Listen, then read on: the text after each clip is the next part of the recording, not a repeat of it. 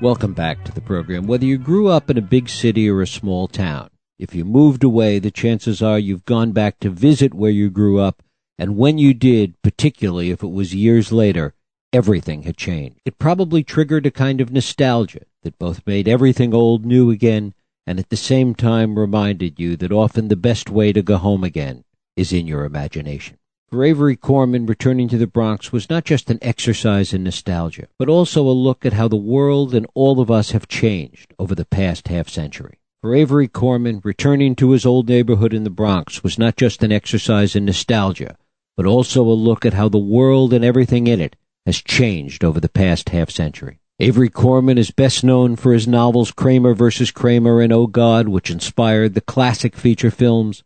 He was born and raised in the Bronx and has written powerfully about family relations, divorce, and midlife crisis. It is my pleasure to welcome Avery Corman to the program to talk about his latest work, My Old Neighborhood Remembered, a memoir. Avery Corman, thanks so much for joining us. It's my pleasure. Thank you. It's great to have you here. As you talk about the Bronx and the days that you grew up there, particularly during the period immediately after the war and, and, and what it was like as a kid there, there's a sense not only that it has changed as a place, but, but it has gone through so many psychological changes. Talk a little about that. Well, the largest change actually since I grew up there to today is basically demographic. Uh, there's just a different population there. One of the oddities is that physically, this is very hard to conceive, physically nothing has changed. When I went back to my old neighborhood, the streets where I played street games, the schools that I attended, there was not a building that had come down, nor a building that went up. It was exactly, it was almost like a stage set, almost a time capsule. But what had changed was the sense of neighborhood life. When I walked those streets, literally there was almost no one on the streets where I used to play, and the streets were filled with kids playing stickball and punch ball and jump rope.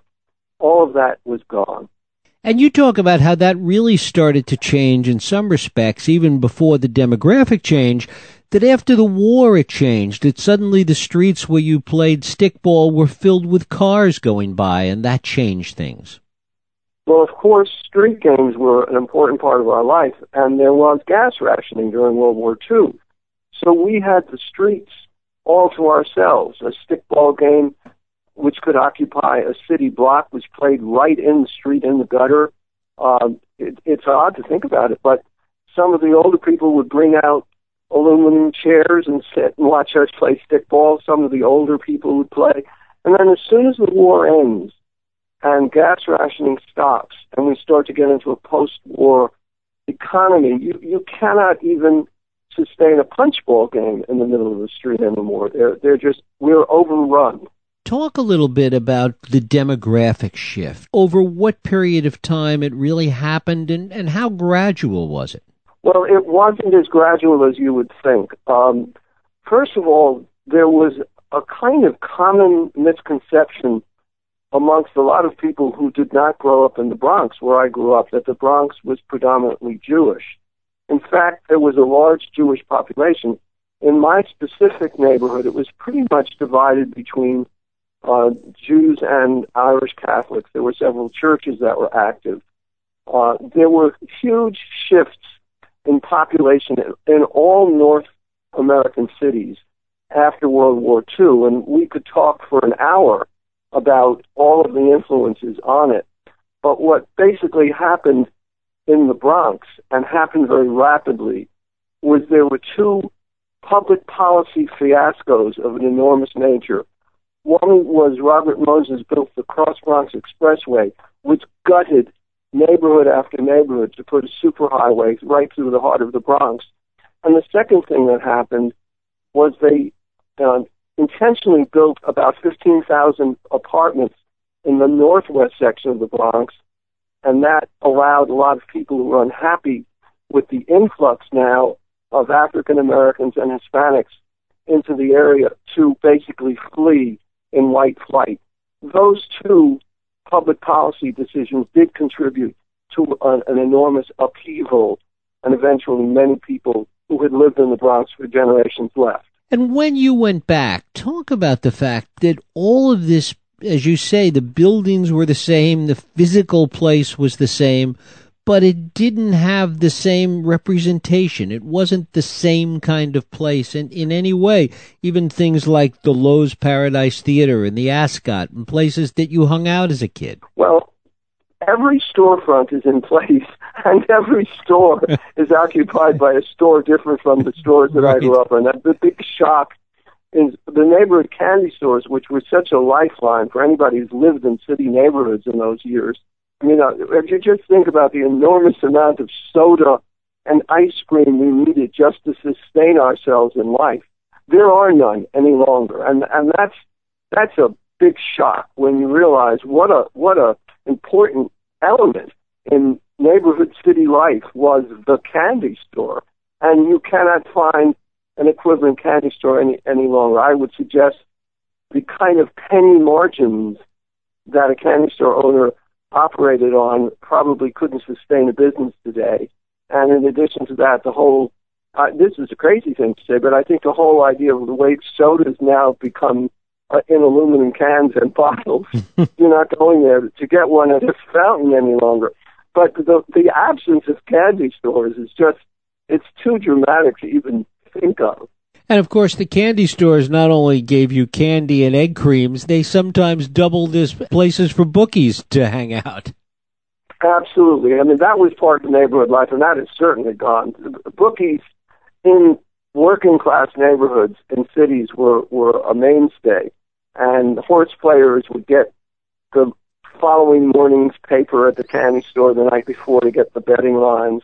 And the candy stores with bookies usually had a sign outside saying cars to the track. We call those bookie candy stores. Those are all gone. All of that is gone. I, I wonder if there was a bookie in any old neighborhood any longer. of course, one of the things that stands out in the Bronx is Yankee Stadium, the old Yankee Stadium. Talk a little bit about your relationship to it growing up. Well, here's the thing about going to baseball games, and and all of us who live in the day of modern Major League Baseball can can really uh, think of this as almost a dream.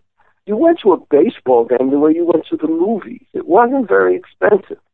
Uh, I know you have to adjust for prices, but even adjusting for prices, it wasn't expensive. And we all went to Yankee Stadium because it was relatively near, a few subway stops away. And in those years, the Polo Grounds, where the, where the then New York Giants played, was one subway away from, stop away from Yankee Stadium. So we willy nilly would just decide to go to a ball game. You'd be standing around on a Friday afternoon with your pals, and someone would say that Bob Feller was coming in to pitch with the Indians against the Yankees. We just decided to go to a game, and just like that, you walked up, got tickets. There was it was no big deal. Certainly, that that has changed as well as the, the stadium itself, obviously. Yeah, yes. Well, they tore down the old Yankee right. Stadium. The, the first stadium was the house that Ruth, built, they called it. Uh, then it went into a renovation, and then they tore the whole thing down and put up a new Yankee Stadium next door. It's it's it's a little strange when you think about it. It's not like they moved to another city; they moved the new stadium one block away. One of the things you talk about is that as you go back, things looked smaller than you remembered them as a kid. Talk a little bit about that, Avery. Well, everybody, everybody who goes back to where they once grew up, I think, has this experience. A, a street where you played, when you look at it, it, it just loomed large. Um, the street where we played stickball, it's just a, a small city street uh, the schoolyard where we played basketball and converted it into almost every kind of game you can imagine is just a little yard. And the, and the, and the hill right outside my apartment house where I remember distinctly with my flexible flyer sled sliding down and crashing in at the end. It's a just slight upgrade or downgrade, depending on if you look at it. It is by no means a hill. Tell us about PS33. Well, this is interesting insofar as PS33, where I entered in grade school uh, in 1941, is still standing. It's exactly the same building. I went back and I actually sat for a little while in what is now their cafeteria. It's it's a, a collegiate Gothic building. They were very popular at a certain time in New York, and it was there that we played and sang to do, you know, the Muffin Man and played dodgeball, and were processed through a system that honestly doesn't exist any longer. Um, if I could take a moment to just talk about the teachers. Sure. The teachers we had in the 40s and the 50s, many of them were in teaching because they couldn't get jobs anywhere else. The smart girls became teachers because there was no corporate life available to women. And Jews and Irish Catholics and Italian Americans couldn't get jobs because of prejudice in corporate America either. So in the Depression and the years following, these intelligent people who at another time would have been doing something else in their lives gravitated toward the teaching profession and they were dedicated there. They were there year after year. The words teacher turnover didn't exist. And what it did, it gave us a tremendous solidity and also uh, solidity in the neighborhoods themselves. The teachers were respected. It was, it was really a golden age of teaching. So out of a negative, meaning these people couldn't get jobs easily, was a positive for children of the working class because they were there for us and they were part of the neighborhood. And one of the, the interesting things you talk about, and, and it's so easy to forget, I suppose, is how freely you all moved around this urban neighborhood. There weren't concerns on the part of parents if you were out five minutes late or the things that go on today. Well, one of the things that I remembered, it wasn't something that was in my common reference, but just when I sat down to write the book, I remember D-Day on June 6, 1944. It was announced in our classrooms that we were to go to our respective houses of worship and pray for the safe return of our service people overseas in the D-Day invasion. Now, I was eight years old at the time, and we children, small children, none of us, we all did it because we were all caught up in, quote, the war effort. Well, none of us went home to get a parent to take us to these different houses of worship. We just left school and went there directly. We didn't go home. We went, we scattered around the neighborhood to the different churches and synagogues that, that were on the list where we should attend. We just moved freely through the neighborhoods. I, I think it's a hard thought to think of today of small children having that kind of freedom. Mm-hmm talk a little bit about that and what do you think that you and, and the other kids in the neighborhood what did you gain from that in terms of, of having that freedom? Well we certainly were independent kids. We we have to think of this as the age before television. Uh, we listened to radio.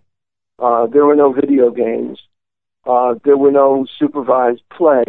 It was up to us to create our own street game life, street game universe. And we were out on the streets all the time and in the schoolyards.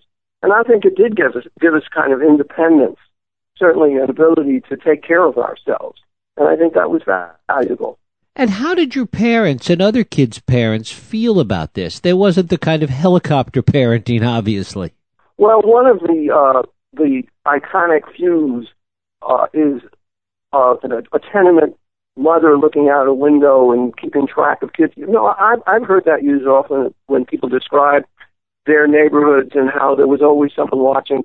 I actually do not remember that. I don't wish to offend anybody, but nobody leaned out windows when we were playing to keep track of us. The fact is, we were keeping track of ourselves, and I think our our parents just accepted it. You weren't watched. Uh, you came home at the pace you came home after school you we had very little homework, I must say, in terms of, of the way in, in which instruction was done in those years. You didn't have much homework, and you just slipped out and went out and played with your pals, and, and the, the parents parents understood that. As you spend time thinking about this, as you wrote the old neighborhood remembered, what for you is the biggest takeaway from all this? Not just the nostalgia and your fond memories of a day gone, days gone by, but what's the biggest thing you come away with in terms of how life has fundamentally changed? Well, I think in terms of neighborhood life, there was a sense of community that I I would suspect is lost today. This notion of uh, everybody's in something together, and it began for the children at that time, with being children of the home front during World War II, there was a feeling that all of us were part of this larger effort, that uh, the street was at war, the neighborhood was at war, your family was at war, and I think that gave us a, a connection with one another. I think of those old city neighborhoods as being what we dream and fantasize small town American life is like at its best, the kind of Norman Rockwell vision of America. And, and I suspect that that's pretty well lost today. But I certainly can see it just walking through that specific neighborhood and not seeing very many people on the street. All of the buildings are still occupied fully. So it's not as though there's been a diminishing of the population. It's just that the notion of gathering together and being supportive, and in my personal life, it it really saved me because uh, I was a child of divorce at a time when divorce was unheard of. I lived in a household where the heads of household were deaf mutes. Everything was in place for me to be marginalized and feel like an outsider and and live a life accordingly. But in fact, none of that ever came up amongst my friends. I was embraced. I was one of the kids. I was one of their pals. And that sense of community and bonding, I think, was tremendous. And my guess is it doesn't really exist in, in many neighborhoods any longer. How much of that is as a result of the failure of the suburbs to recreate really that kind of community life, which they kind of tried to do initially, but it didn't really work very well? Well, I think part of it is, and not to blame the suburbs, uh, I think part of it is, is geography once you start adding space, distance to locales, it, it gets harder to get a core group together on a street corner. It gets harder to just get children to gather. Once a child has to be driven in a car somewhere rather than walk there himself, it, it's difficult to replicate what we had. And I, I, I don't I don't criticize suburban life. God knows suburban life has been criticized in many, many ways, but it really has two strikes against it in being able to match the kind of condensed population that we had that contributed to the neighborhood feeling. And I wonder if technology today isn't beginning to reverse that trend in that it creates a kind of, of technological density that, that kids growing up today are able to stay in touch and, and connect with each other in ways that certainly are different from but similar to the way they could in dense city neighborhoods. Oh, I think, uh, yes, I think that's a very good point. I think social networking and text messages, all of the bad things people say about that, and there are many bad things said, said about it in the, in the way it dominates young people's time, uh, is is the kind of bonding, uh, and, and it should never be uh, set aside when we're considering is all this good or bad. Uh, that's a very good thing. The way the way kids can stay in touch with each other. And talk about the Bronx in general and how it's viewed today when you talk to people that, that are certainly outside of New York about the Bronx and the images that it conjures up. Well, the Bronx had a terrible period during the 60s and 70s. The uh, the post-war years were were brutal in the Bronx. The uh, the lowering of, of income, and we all knew for a while people who were leaving the neighborhood. They were the rich kids, so to speak, and they were going to the emerging suburbs in Long Island and New Jersey and Connecticut and places like that, and Westchester. Uh, and then the Bronx went through this terrible Bronx is burning period, and it just fell apart. But I've been back many times over the years, and you do see a change. You're not you're not walking past charred buildings any longer or hulks of former buildings. Uh, things things have really rebounded, and it's much better. I think there are a lot of people who still think of the Bronx in those 1960s and 1970s terms, and it isn't like that at all. It's interesting, though, that nothing has come along or nothing has happened to really change that image. There, there is no newer iconography of the Bronx to replace those 60 images of, of the Bronx as burning. Well, that I think you're right about that because the, these kinds of images stay in people's minds. Uh, I had a recent uh, converse, correspondence with a guy I grew up with after he read my book, and he's been living in Canada for many years, and he still has trouble explaining to people that not only when he grew up there was no uh, devastation, and he's talking about the 40s and 50s, but that it isn't that way any longer. So those images are just potent and they stay around, but they're no longer accurate. Avery Corman, his book is My Old Neighborhood Remembered, a memoir. Avery, I thank you so much for spending time with us today. Well, thank you very much. I appreciate it. Thank you. We'll take a break. I'll be right back.